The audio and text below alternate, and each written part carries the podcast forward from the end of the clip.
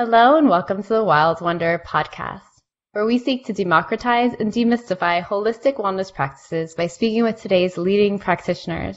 Today on the podcast, we welcome back Christina Russo Schneider. Welcome. Hi, I'm so glad to be here and to be back again. Yeah, me too. I feel like I always think about you on Halloween, so I think that's a compliment.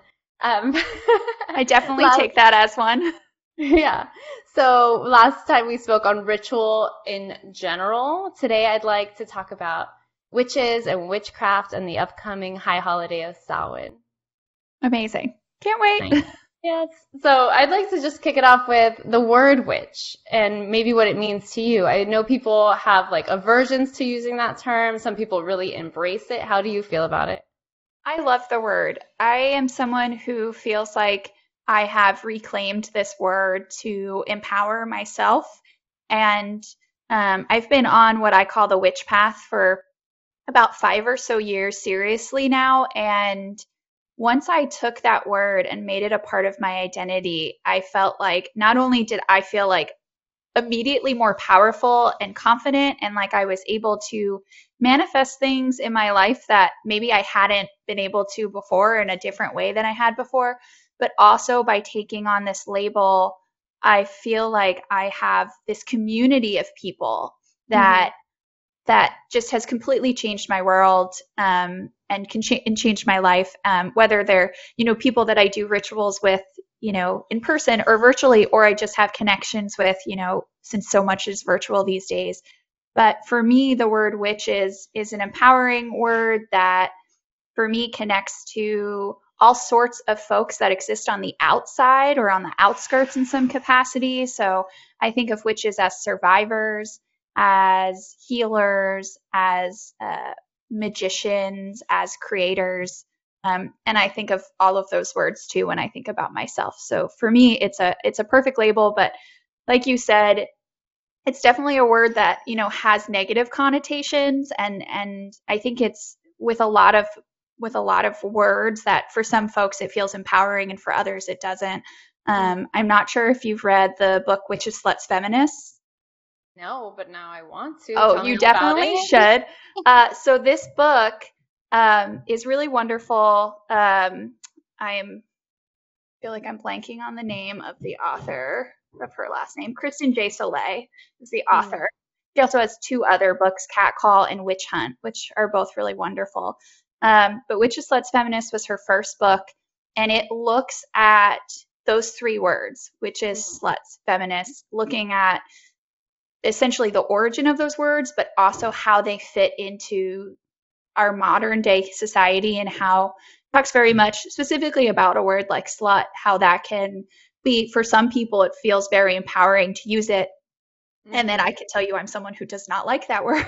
Right. um, but it's really interesting to think about how language can both empower, or you could have such a negative reaction to mm-hmm. it. Um, but it's a really wonderful book that also looks at um, the witch in pop culture um, and how the witch has continued to essentially make her way into every nook and cranny of our existence, even, you know, thousands of years later. So really wonderful read, which is Sluts. It, al- it almost feels like there's been a witchy comeback. Like I remember it in the like nineties with The Craft, right? And then everybody wanted to be a witch. And now it feels like another resurgence, maybe that started five, six, seven years ago. Do you have any uh, ideas around why that might be? Oh, yeah, definitely. I actually think Kristen J. Sollée touches on this a little bit in Witches, Sluts, Feminists, but I've read about it in other books and articles and discussed it with some folks. I think that we see the witch pop up when we're in a time of political unrest, when we're um, in a time where we feel like our our rights and our livelihood are on the line. So um, I feel like right around the twenty sixteen election is when you know, the Me Too movement, even though it already existed, like that really took off and became mm-hmm. nationally recognized. And and I think that the witch craze that we're we're still seeing even these years later really popped up then because so many, um, you know, femme-bodied, femme-identifying, or even just uh, folks who feel like they're an other in any capacity that they didn't fit into the the Trump America, right, mm-hmm. were needed power. They needed to feel like they had some control and they could they could do something about the situation that they were existing in. And then I also think this witch craze ties into um, in the last, you know, five plus years, more of a, a public focus in self-care. Mm. Um, so like tarot is huge right now and has been for the last couple years and is something that even folks who don't regularly practice have some kind of, you know, knowledge or connection to tarot. Um, and so I feel like, and I feel like in general, tarot is this one aspect of witchcraft that, um, like more people are okay with and don't think like, oh, that's, you know, black magic or don't dabble with that. Right. Um, even though people, a lot of people misunderstand it for like reading your fortune, like, you know, your fortune and all of that. But, um, I think that there's, that's the two parts is when, when we're in times of political or social unrest and we feel powerless, right. Or, and then even connected to that of like learning how to not only self-empower, but take better care of ourselves as well. It kind of sounds, it makes me think of like whenever there's a suppression of that feminine energy or force, it has to come out another way. Whether, yeah. So that's what this witchcraft kind of movement kind of feels like to me. Like we're, we're forced down by this outside big patriarchal force, and this energy has to exist in some capacity. Absolutely. Okay. I think that's why we're also seeing a lot of like m- movement around like rest, reclaiming rest, and rest as a form of resistance. That's all kind of that feminine energy and not always looking to do, do, do and make, make, make until we're like bone dry. Absolutely. I feel like there has especially been this big push back against this masculine capitalist, you know, world that we live in. Um, and I even just, uh, I have a group that I meet with on the full moon, and we just met the other night and we're talking about how for so many of us, we struggle to just be present in the moment, to not, you know, to feel like we have to do a million things. And also even in terms of our witchcraft, mm-hmm. getting back to the root of it, getting back to, you know, shadow work or taking care of ourselves, resting, you know, instead of the more performative aspects that mm-hmm. can that can come along with anything in the society that we live in. Which could be exhausting. Like if I yes. think of like all the things I want to do around this time, like preparing for Samhain and the full moon and the whole thing, it feels like a lot. Yes. So I've kind of allowed myself the grace of this month of doing it like a little bit here, a little bit there, what feeds my soul on this day, and like kind of being a lazy witch about it, you know, instead of trying to like do the whole shebang every time. No, that sounds so lovely. I'm so glad that you're doing that. That is something that I have not quite uh, managed to accomplish on my own end. Um, I feel like this month of the year is always just so crazy. Um, but I am like, you know what? I have a night off. I'm going to take that night off and order in pizza and watch scary movies or whatever it is. And I'm trying to savor this, this time of year because it's my favorite time of year. But also for you, it's a little bit harder because you are in essence a professional witch. You own yes. a bookshop, right? That also um, has these workshops around witchcraft. I think you have Witchcraft one oh one or Witch one oh one. Mm-hmm. Yep. Right? We just ran Witch one oh one for I think the third or fourth year. So mm-hmm. that's a really fun class um, where we're looking at all different, you know, we're looking at the history of the witch. We're looking at different types of witchcraft, you know. Are you interested in crystals? Are you interested in tarot? Um, as well as we're we're running a, a year-long Wheel of the Year series called Sabbat School. Um, so we just had the Samhain session of that because we meet two weeks before the holiday, so folks have time to prepare a ritual if they want. Um, but yes, there's definitely aspects of, of being a bookseller and a, a very public-facing witch that that uh, take up a lot of time in my schedule, yeah. even though it's all wonderful things. And you, as an author, you write about these themes as well. And I remember yes. you mentioning to me while you were, I believe you had just finished your last book, Creole Conjure. You said that your publisher wanted you to be more of a forward-facing witch.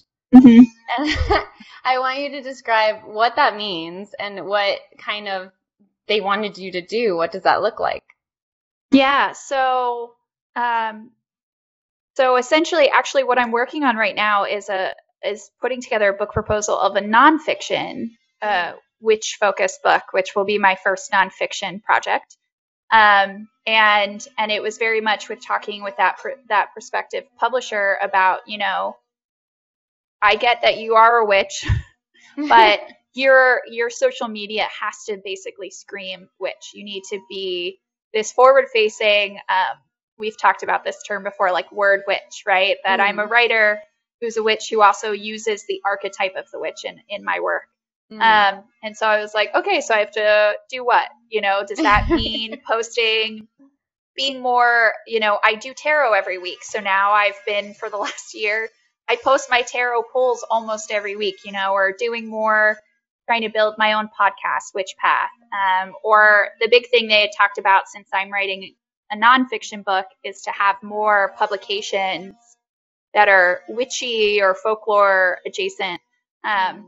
coming out so that folks know that I also write nonfiction, because there are witches in all of my fiction work. You know, in my, my forthcoming book, Creole Conjure, there there are two witches very much based off of, of real folks. Um, and so that's that's a big part of my, my writing.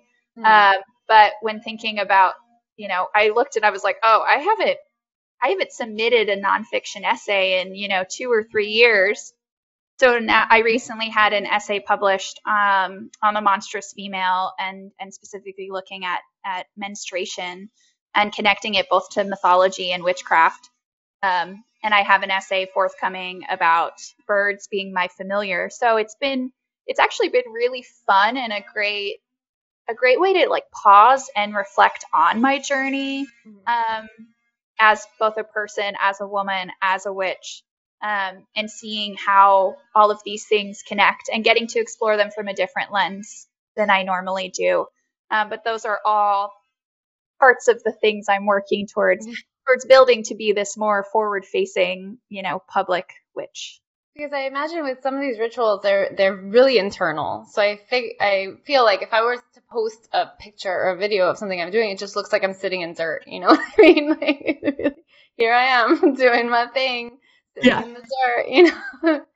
So I imagine that's difficult. And then I, you said you reclaimed the word witch about five years ago. Yeah, I, I mean, I'm not someone who has had negative connotations for the word, but when I say reclaim, for me, I think about how essentially the patriarchy has has used that word, twisted that your word very much. Like even if we're thinking of mythology, something like harpy mm-hmm. is is a term that was even used to describe Hillary Clinton when she was running for president, you know, and has turned into this uh, adjacent nasty woman kind of um, phrase. And harpies in mythology are not the nicest of creatures, though I love them very much. But thinking about how folks usually think of witches as being, you know, old and ugly, who might eat children, or they're like gorgeous seductresses, right, that lure and trap you, you know, that there's they're in that, um, you know, we see them in fairy tales often, right? And they are the foil to our beautiful, virginal, sweet right. princess, right? They are the villain. Um, and so for me, the witch is, the witch can be that. A witch can be whatever she or they wants to be, right? Mm-hmm. But for me, it's like, okay, well, I want to use witchcraft to heal myself. I want to use witchcraft to empower myself. I want to use witchcraft to help me manifest, whether it's creative projects or career goals or whatever it is. Mm-hmm. Um, and also by by choosing that word and giving myself that label, as I mentioned, I've I've grown this amazing community, which is so rewarding in so many ways. And honestly, for the first time in my life, uh, you know, thirty years on this earth, I feel like I'm not on the outskirts, right? I feel like right. I belong to something, and I never felt that way before. I'm I'm reading now the book, um, The Transformations of Circe, Chuche, Circe, right? Mm-hmm. Um, so it's really interesting, and when I think on it, it's it just the word witch, right? For me, as I read this book, it's bringing the feminine back to the center of the story instead of the outskirts or the monster or this other thing. It brings the female experience back to the center instead of reading stories from the male perspective always and holding those values above all others. That sounds amazing. Yeah. I, think I also love Circe. Yeah. Yeah. Yeah. I have you read uh, Madeline Miller's Circe? Yeah. Her novel? Yes. Yeah. Love that. Love that. Right. And like giving her the chance to tell her story. And also in in that form of mythology, she is one of the original witches in the world. Um, mm. And that's such a, a fascinating just lens to look at. And then when you think about how the Odyssey frames her. Mm-hmm. And all the commentary on the Odyssey and how it gets yes. reframed like generation after generation. Um, you could kind of see how we got here, you know? Oh, absolutely. Um, I haven't had a chance to read it yet, but in, I believe it was twenty eighteen, a scholar named Emily Wilson, who's, who's uh, local to Philadelphia, uh, published the first translation of the Odyssey by a woman. Ooh. Uh, so I haven't, I've read like, sh- like sh- very short sections of it for when I'm teaching like one of my classes on the monstrous female or something. And it's amazing how even the words she chooses to translate, looking at it from a feminist lens, mm-hmm. um, will vastly change. Uh, I think the section I'm thinking of is specifically talking about the sirens and how when men have translated it, they translate the sirens to be these hypersexualized figures mm-hmm. who are seducing men. But in reality, I forget what the, the word is because it's Greek. Right. But when she she's like, if you just actually translate the word itself, there is no sexuality to it at all. It's mm. just them. They're hungry, right? They're doing what they need to to get food. So that's yeah. really interesting and is something that I want to read. Um, and I hope that that more scholars continue to do that. Yes. Uh, in this, in Judith Yarnell's book, I was, she mentions how about the monstrous female as this idea of what the masculine is most afraid of. of being like swept away into this other world of essentially chaos is how they describe it. And when they, when they translate the Odyssey, that's what it seems like. These men are petrified of like losing their sense of self and their reason above all things, right? So I want to go back to the monstrous female. Um, what is the monstrous female? What does it represent for you? So the monstrous female for me could could be as, as, you know, literal as looking at, at monsters in mythology that are femme-bodied. But for me, it's really any, any femme-bodied or female identifying person who has desire and has hunger, and therefore the patriarchy sees as monstrous, as being, you know, um, as wanting too much or not wanting what they should want. So it's mm. it, it ties very much into the idea of the witch being someone who lives on the outskirts of society and doesn't, you know, fit the fit or follow the status quo. How does that tie into anger? Maybe I'm just seeing it because that's something I've had to reckon with, right? Of the idea that women aren't allowed to be angry um, in patriarchal culture. How does the monstrous female tie into that? I mean, having any kind of uh, big feelings, mm. I feel like yeah. ties directly into the monstrous female.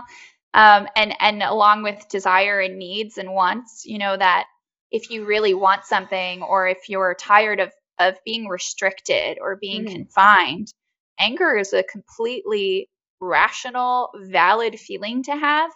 Um, but, you know, we often see, uh, you know, the connection between women being hysterical, right? If they show whether they're sad, whether they're angry, if they're too animated, right? It's like you need to calm down.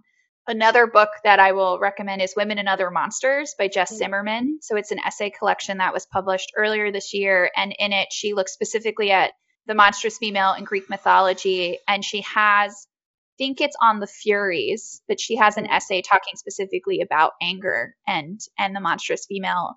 And anger is a perfectly normal, valid feeling to have. Yeah, I, I feel like I've only accepted that in the last ten years of my life, right? Like, no, this is okay. We can work through this. We could, and as a motivating force as well, as well as desire, as well as any other need, anger to, needs to be expressed um, instead of restricted. Right? Absolutely. Yeah. Needs to be released just like any other emotion that, that if it builds could have, you know, negative consequences to you or others. So how does, for you, how does witchcraft help you tap into these emotions, express these emotions or move through them? So it does this in a couple ways for me. The the one thing that I, I'm glad I've recently gotten back into that I was really good about before the pandemic, because I feel like the pandemic has been challenging in so many ways. Um, but I, I lost touch with a lot of routine and in the last year and a half. And so before the pandemic and just this fall, I've gotten back into it. On Monday mornings, I like to do a three card tarot pull. Mm. So I ask the same questions every week. I put the cards up on my altar and then I reflect on them throughout the week. So I ask myself, what is the energy or the vibe of this week? What lesson will I learn this week? And what will challenge me this week? Mm-hmm. Um, and I typically have therapy on Fridays, and my therapist is a wellness practitioner. So I don't think she specifically reads tarot, but she has mm-hmm. an understanding of it. Okay. So uh, it works really well to pull cards on Monday, spend all week reflecting on it. And then by Friday, when I'm in therapy, I'm like, wow, so I pulled strength here. And this makes really, this makes so much sense to me with this, you know? So that's, that's a big part of, of, of helping me tap in, because like mm-hmm. I was saying, I'm really bad about pausing and taking time to reflect. And so having that like a week to think through the cards, and um, right now, because my house is being renovated, I, instead of having them on my altar, which is currently under a cloth because we're painting that room, um, I have it set up in my bedroom. So if mm-hmm. I'm in, I'm sitting in bed when I wake up, what I'm reading in bed, whatever it is, I can look at those cards and, and reflect on them. So that's, that's definitely a big part of self-care for me and my witchcraft. Um, but then in terms of how else witchcraft allows me to tune into those emotions, the good, the bad, the ugly, um, is, is through ritual. So I, uh, once a month I meet with, with a coven of, of local folks here in Philly. Um, and in we person? do in right now we're meeting in person. We meet outdoors. Um, for a lot of the pandemic, we met virtually. Mm-hmm. Um, and once it gets too cold, we switch virtually. Um, we don't have uh, that problem here. Yeah, you don't have that problem here uh, where you are. Um, but we typically meet, if not on the full moon, right around it. And mm-hmm. we each take, we typically each take a portion of the ritual so that everyone has something to add to it. And in it, there are always, uh, whether it's doing a group tarot pull, whether it's journaling, I often am the one who leads like a meditation and grounding section with some journaling. Even the other day, because Samhain's approaching, so we did a full moon kind of Samhain ritual. We did a dumb supper. Um, and for folks who aren't familiar with the dumb supper, it is where you provide a, a meal, you make a, an offering of a plate of food, um, and usually some wine for your ancestors. Um, and it sits there while you enjoy the, the food that you've created, but it's a, a completely silent meal. So it's a time that you can think about your ancestors, think about the lessons that they've they offer you, think about ways to honor them, as well as thinking about this time of year where, um, you know, in in the witches' calendar, it's it's coming up to our new year, right? So we're getting to the end of this this cycle and thinking about death and rebirth. So so my friends and I hosted a dumb supper, and it was, as a person who struggles to pause, you know, we, we made it a part of our ritual. So it was about, you know, fifteen minutes of time, mm-hmm. but just sitting there silently with some of my close friends, and only my thoughts to keep me company, you know, was, is challenging, but also really rewarding. And so I sat there for a few minutes having a lot of trouble quieting my mind. And then I focused on the altar. I focused on the fire and the flames before me. Um, and then I started journaling about what I want to release after this mm-hmm. year, and how I want to honor my ancestors, and also how we're coming up on the fourth anniversary of my grandmother's passing, and how there's a lot of generational trauma there as well, specifically with the women in my family, from one one mother to daughter to the next, mm-hmm. and how in the last year, actually, at a Samhain ritual, I realized I realized this pattern, and that I refuse to continue it. And so I was like, I haven't been able to do a ton of work on that because I've barely even seen my own mother, because I'm immunocompromised and it's been, mm. you know, a pandemic. But right.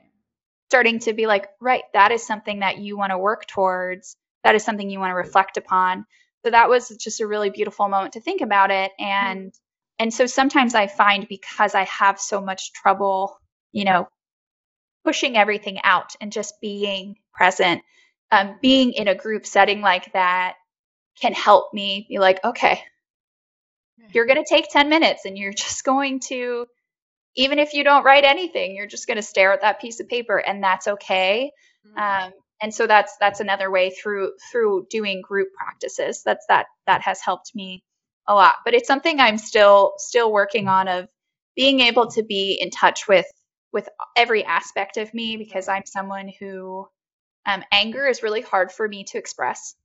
Um, and, and I think it's, I think it's in part, I have a family that, uh, they all have really quick tempers, mm-hmm. and I have a, an extremely adverse reaction to anger. If someone like raises their voice, um, when I was a child, I would curl into a ball and start crying. Um, and I'm someone who will cry before I yell.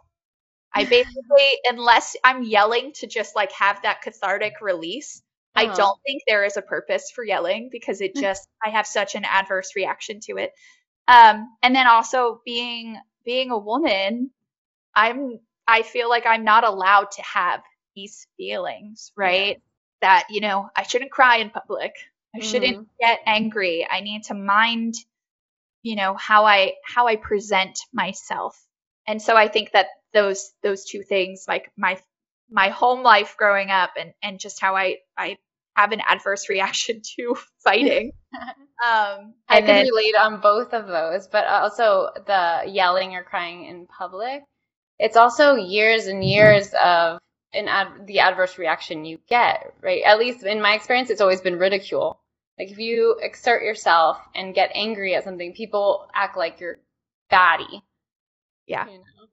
Yeah. And what's been interesting too about that as well is um, I have been, since I you know, decided to to reclaim the word witch and, and make it a part of, of, of my identity, I've never shied away from it. Mm. Um, in, in being open of like, this is, you know, I don't necessarily walk into a room with a black hat on and like, hey, the witch is here. um, but I remember uh, a couple years ago, so it was before the pandemic. I was, I wasn't married yet. My husband and I were engaged, but I was an adjunct professor. And all of my coworkers were men. And I was one of the also, so I was one of the only women in the English department. And I was one of the youngest people in the English department. And a, you know, there's, it's also a Catholic university. Mm-hmm. Um, so everyone was like, so when do you start having kids? And I was like, I'm not planning on having human kids, but that's really cool that you just assumed that for me. um So I like had to deal with that, and watching, you know, my male coworkers get opportunities that I was never offered, even though I have an M F A and they just have a master's, or, you know, I have a book and they, you know, whatever. But I was, I was open with my coworkers about my practices and, um, and my craft. And so it became something that was ridiculed, of very much like, oh, you don't want to upset Christina, she might hex you. And and I wanted to slap them across the face so many times, but my way of dealing with them was like, you know what, I will hex you, so leave me alone. And I would start to mess with them, because I was like, if this is if this is how you treat me, because I'm a woman, because I've told you that I also identify as a witch, then I'm just going to, you know what, I'm going to play it up. And maybe it'll make you think you can't cross me, right? Even though I'm like the nicest person who hates confrontation and would never hex someone. Right. Um, I'm all about light and love, but you know, they don't need to know that. Right. I feel like it's, it just reminds me of like my grandparents, how most Cubans say they do not believe in, you know, Santería and Brujería and all that stuff, but they will not cross someone who believes they in those things or practices, or is like open about their practices. You know, my grandmother would not. And she, what's funny, I think, is that they also do things that are very much in line with these witchy practices, but deny that it's a witchy practice. Like you mentioned, feeding or offering food to your ancestors. They do that all the time. Or offering foods to the, you know, religious figures. Okay, it's not the gods of Yoruba, but they're still offering food to the Virgin Mary. So Isn't that the same thing? There are so many connections between organized religion and witchcraft. And um, I was just listening uh, to Ash, who you've had on the podcast mm-hmm. before, who's who's our instructor for Sabbat School. And in the Samhain class, they were talking about um, exactly that, how, you know, so often we see connections in religion to like the ritualized aspects of mm-hmm. it. And how a lot of these practices we see, you know, having a Christmas tree, for instance, mm-hmm. um, you know, Easter egg hunts, those have pagan roots. Right. But, and they were something that they took these these pagan practices and, and aspects of the, the pagan rituals to make it so that uh, folks who were religious would be like, oh, well, now there's this nice thing. We get to decorate a Christmas tree. Like, a Christmas tree has nothing to do with the birth of Jesus, right. right? Easter eggs have nothing to do with the resurrection of Christ.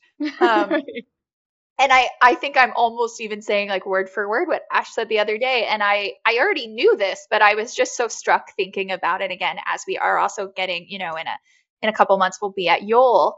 And thinking that so much of, of that that practice, um, that holiday is is so much of it has been taken for, for Christmas. Yes, kind of as like a ancient marketing, right? Like, you yes. can do it too. We're all the same. You could practice this religion instead. Have yeah, exactly. But I want to get back. You mentioned Ash, and you mentioned having a coven. We've t- spoken about the solitary path of the witch. What is the power of having a group or coven? So for me, a lot of it is is that that connection, that community, feeling as though I belong. And also um, it just happens to be that that the folks I know that that identify as witches um, and often come to these, whether it's, you know, an offering through the bookstore, um, where it's, you know, a much larger group of folks, anyone could come virtually, um, or it's, you know, these these intimate uh, in person, you know, socially distant settings, that it's the idea that A, there's connection, but there's safety in being able mm. to express your emotions. And we're all very emotional people, you know.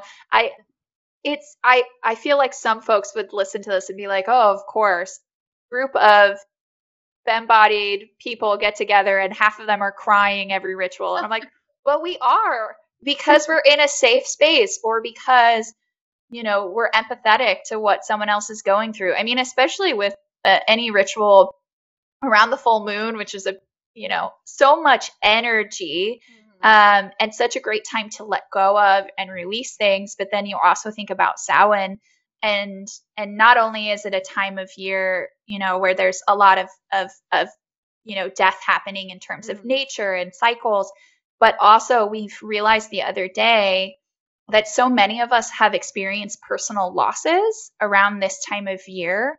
Um, and so, and I, and it's, it's eerie too, how, you know, my grandmother passed two days before Samhain, four years ago. Around this time of year, three years ago, we found out that our sweet, sweet Kaylee was, had cancer, and that it was terminal. Um, I've had friends mis- experience miscarriages around this time. I have friends who've lost other, like other folks who've lost their grandparents or loved ones, friends during this time. And so I, I think there's, it's, there's like something in the air around this time Definitely. Of year. And then also, you know, the days are getting shorter and darkness is coming in and the earth is, is dying, you know? So I think that that all connects as well. And so of course we're going to cry. You know, I I think being in a space like that allows me to think about someone like my grandmother, who would have been one hundred years old this year. Her birthday was the thirteenth.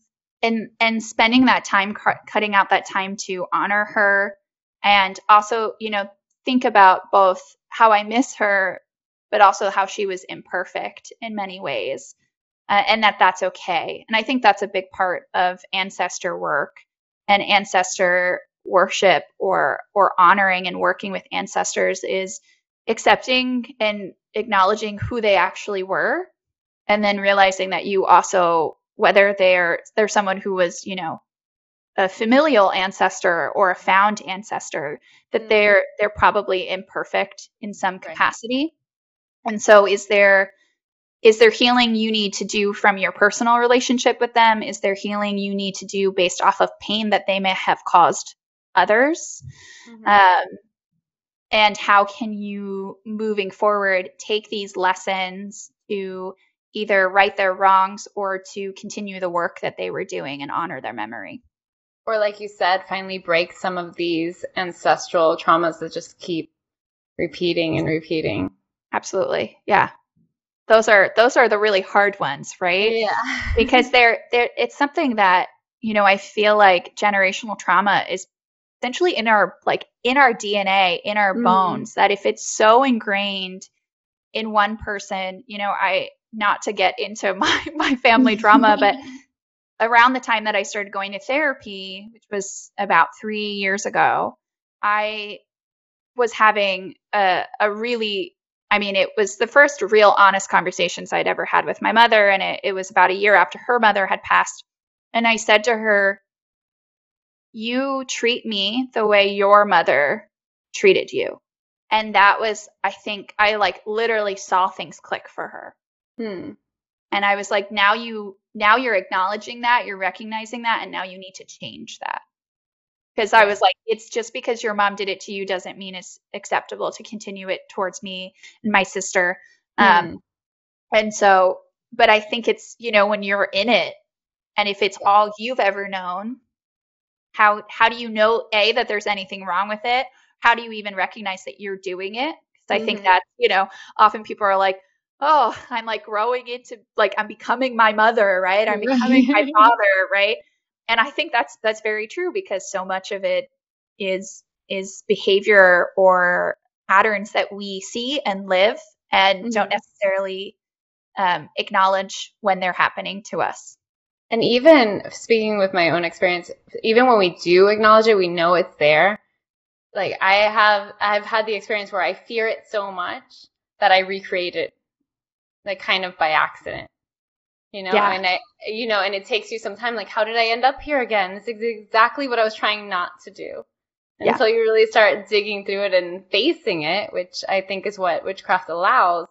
Then you can move through it and change it. But it's very difficult when you're just like averse to it, this thing. Absolutely. And, and I think that's where shadow work really comes into play. Um, and, and that's something that has just connected. So it, it was like, I really started getting into witchcraft the same time I was, I was diving into therapy. Uh, for the first time in my life, I didn't go to therapy until I was twenty-seven years old, and, and just starting to see how those two things aligned and how my witchcraft helped me unpack so much pain or trauma or, or things about myself that even if they weren't necessarily, you know, hurtful to others, were hurtful to myself, you know, mm-hmm. patterns of negative self-talk, right? Or, or my inability to, uh, you know, like fear of missing out, but also like fear of not accomplishing enough, which, which I think both connects into being in a capitalist society, but also connects to being a woman in a patriarchal society where I have to do more to even yeah. get half of what most men get offered. You know, Absolutely. and and that even, you know, after years of therapy and years of witchcraft and and and I know that I am a million times more confident and trusting in myself. I feel like that's mm-hmm. been the biggest thing through through both of those journeys, is that I trust my gut. I trust my intuition. But it still is hard to, I'm so much better at setting boundaries and asserting myself, but especially when I'm asserting myself to a man who's yeah. either my age or older. I have, mm-hmm. I also have a thing with authority figures, especially if they're male, that it feels like I'm, like I question myself, right? Mm-hmm. Um, even, even with my lovely contractor, love him. He, he's a customer of the bookstore. His wife's actually in my coven.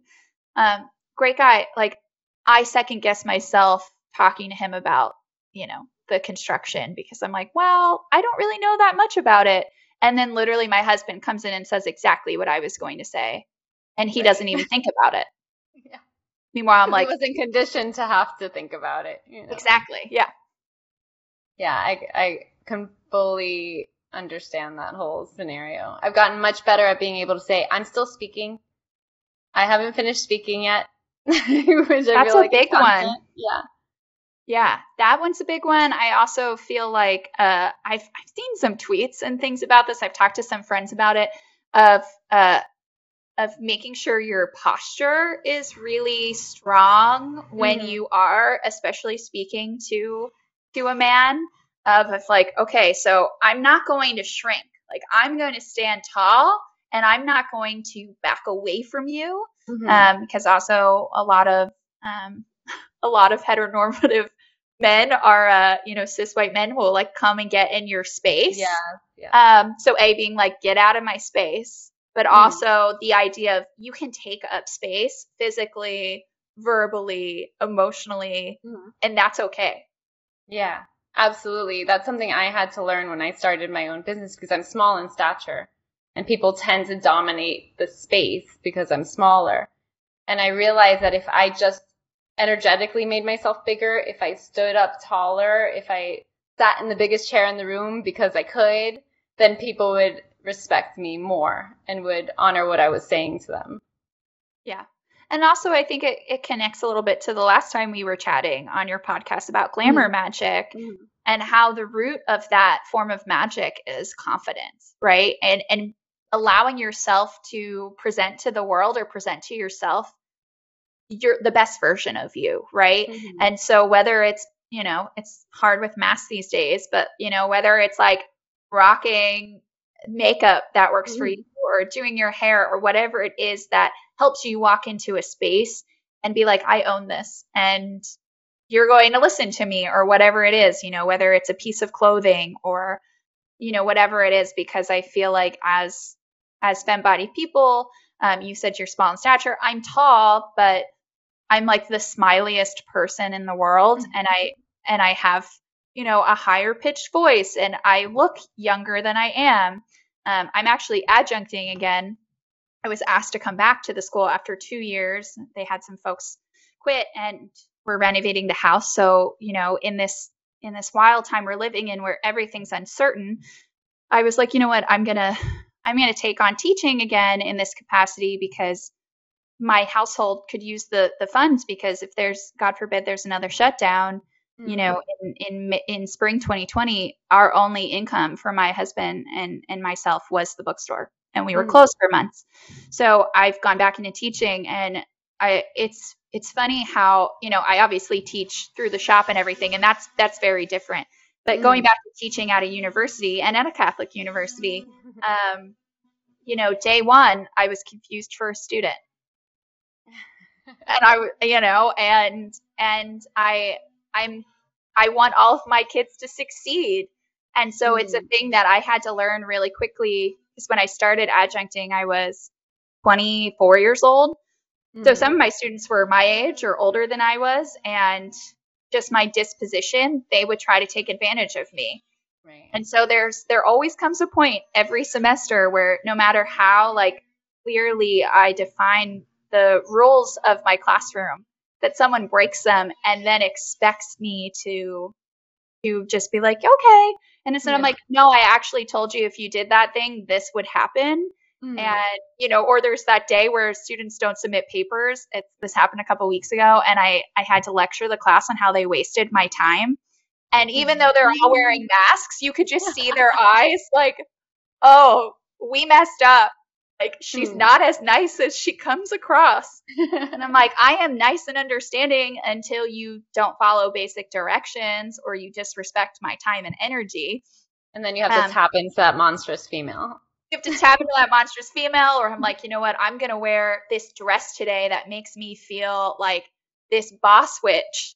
Mm. And then I'm just going to command the classroom, right. you know? Um, and so I think that that all ties into it. And, and I know, because still most of my coworkers are, are male and a lot of the same ones, they've never had to deal with this. Oh, no way. No one would question. I mean, I literally, when I started adjuncting, got asked how old I was.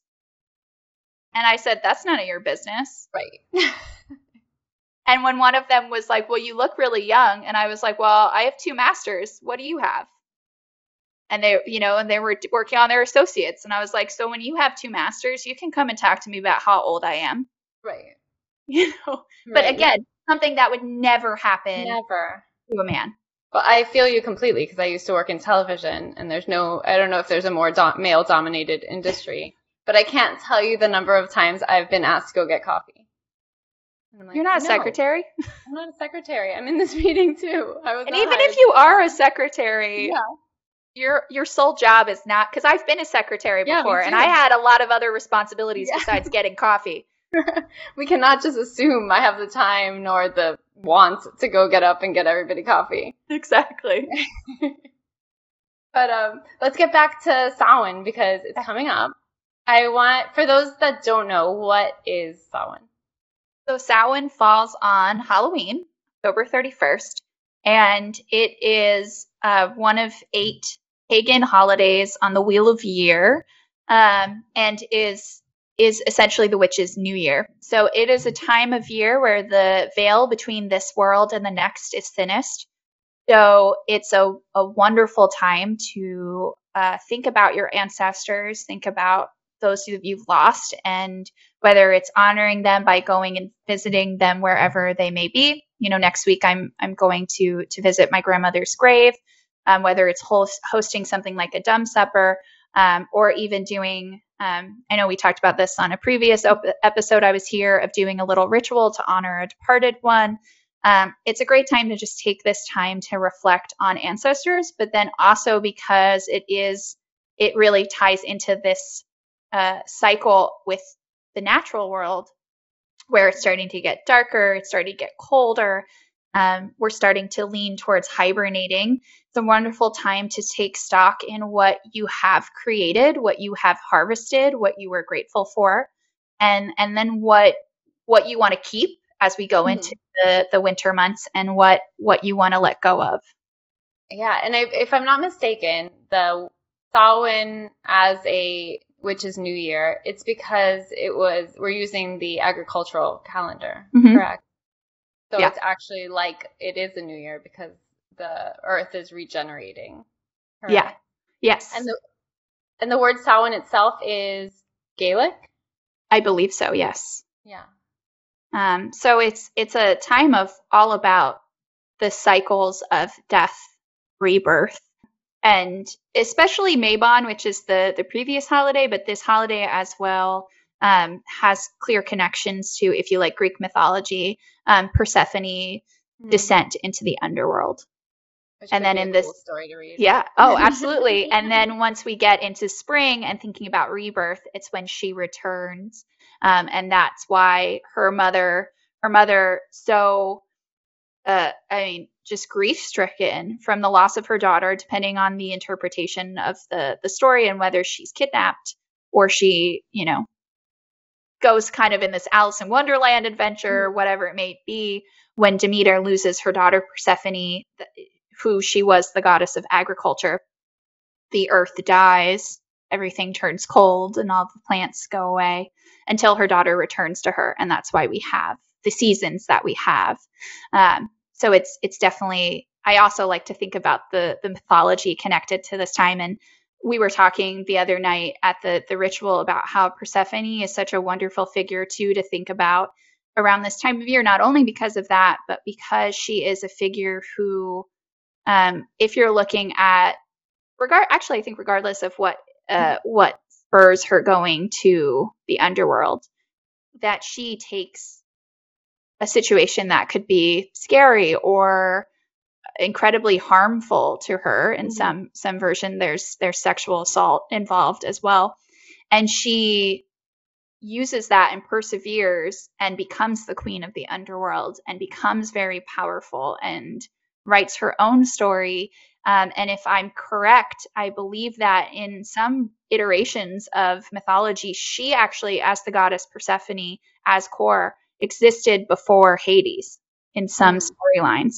Um, and while she hasn't been, you know, honored in the same way as her mother Demeter was, um, I feel like especially in the last few years, folks are really getting into this this death goddess. Mm-hmm. Um, in terms of mythology, too, with Samhain, I always think about Hecate, who's another Greek goddess. Um, and she is the goddess of crossroads, of necromancy, and witchcraft. Um, so and she's the perfect associated figure. With the moon, correct? Yes, she's also moon. associated with the moon and dogs. Um, but she is that that figure that stands literally between this world and the next, and can harness all of the mysteries of the divine and of magic and its secrets. Um, so I always I like to honor her around this time of year as well. Like the story of Persephone reminds me of the idea that witchcraft as a practice is a practice of the here and now, and not a practice of transcendence as other um, traditions are. We're accepting oh, yeah. everything as it is, right? And yeah. you can only accept you can only move through difficult situations when you accept things as they are, as Persephone did. She didn't say, oh, let me dream up of another land and let me just exist there in my mind, or like one day I will be saved. She kind of moves through the underworld and accepts things as they are. Yeah, I really love that interpretation of that. And I think in terms of the piece about transcendence, that there is not transcendence in the, the traditional way that we would see with religion of going to, um, you know, heaven, or, you know, in in Egyptian Uh, the ancient Egyptians' beliefs, you know, having your heart weighed against a feather and getting to go to this eternal afterlife, um, mm-hmm. or being devoured if you didn't leave, live a, a pretty, you know, good, balanced life. Mm-hmm. Um, but it's more so in terms of transcend transcendence, or, you know, uh, reaching a higher, higher awareness or, mm-hmm. or like level is through this work, and that it's all on you to do it. But it's not about good and evil. It's right. It's about working on yourself. Mm-hmm. It's about finding your power, and that that gives you a form of transcendence. Yes. I want to like highlight, underline, put it on my wall. And before you go, because we could probably keep going, I could talk about Samhain forever, all day. But we have things to do. We are very busy witches around here. And I would like to speak about your new book, because I'm very excited to read it. It's Creole Conjure. And I'll let you talk about it. I won't keep going. Yeah. So so I have a collection coming out on Samhain, so it's very fitting, called Creole Conjure. And it is an interconnected uh, collection of short stories that is set in New Orleans. And it follows a all female identifying or non-binary characters that are essentially trying to find their way in a world built upon deception and oppression. So they're very much battling the evils of the patriarchy, which we've been talking about a lot today, mm-hmm. um, as well as forces of literal evil. Mm-hmm. Um, so it is a book that is very much inspired by fairy tales, by mythology, by Louisiana folklore. Um, mm-hmm. But I, I hope that I've created a, a really unique mythos of my own. Um, and it does feature uh, two, well, it features multiple witches, but two focal points. Um, one that is uh, very loosely based by Marie, uh, based off of Marie Laveau. Um, and the other is by Julia Brown, who exists more in folklore than than anything else, even though there's also a lot of lore surrounding Marie Laveau. But these are two figures that I've studied a lot and wanted to create uh, these magical, powerful women based off of. Um, so yeah, so that comes out on Samhain, and it's available to pre-order through my bookstore, A Novel Idea, um, or through the publisher, which is Maudlin House. Love it. I can't wait to read it, and I thank you so much for coming. Um, I love touching on these topics. We've done glamour magic before, and we did ritual before that, and I'm sure we'll dream up another topic to have you come back. Yes, it's so it's so fun. It always feels like I just get to hang out for like an hour and chat with someone that I another witch that that I know and love. So it's it's so nice to to get to connect with you. Thank you for having me on again. Oh, thank you, and I know everyone got so much from this episode. Um, you can find this episode and more in all our show notes. I will try my best to put all the books that you mentioned and definitely your website and your upcoming book um, released on Samhain on our website, we are wild wonder dot com. Thanks, Christina. I'll see you yeah. soon. Have a great day. You too.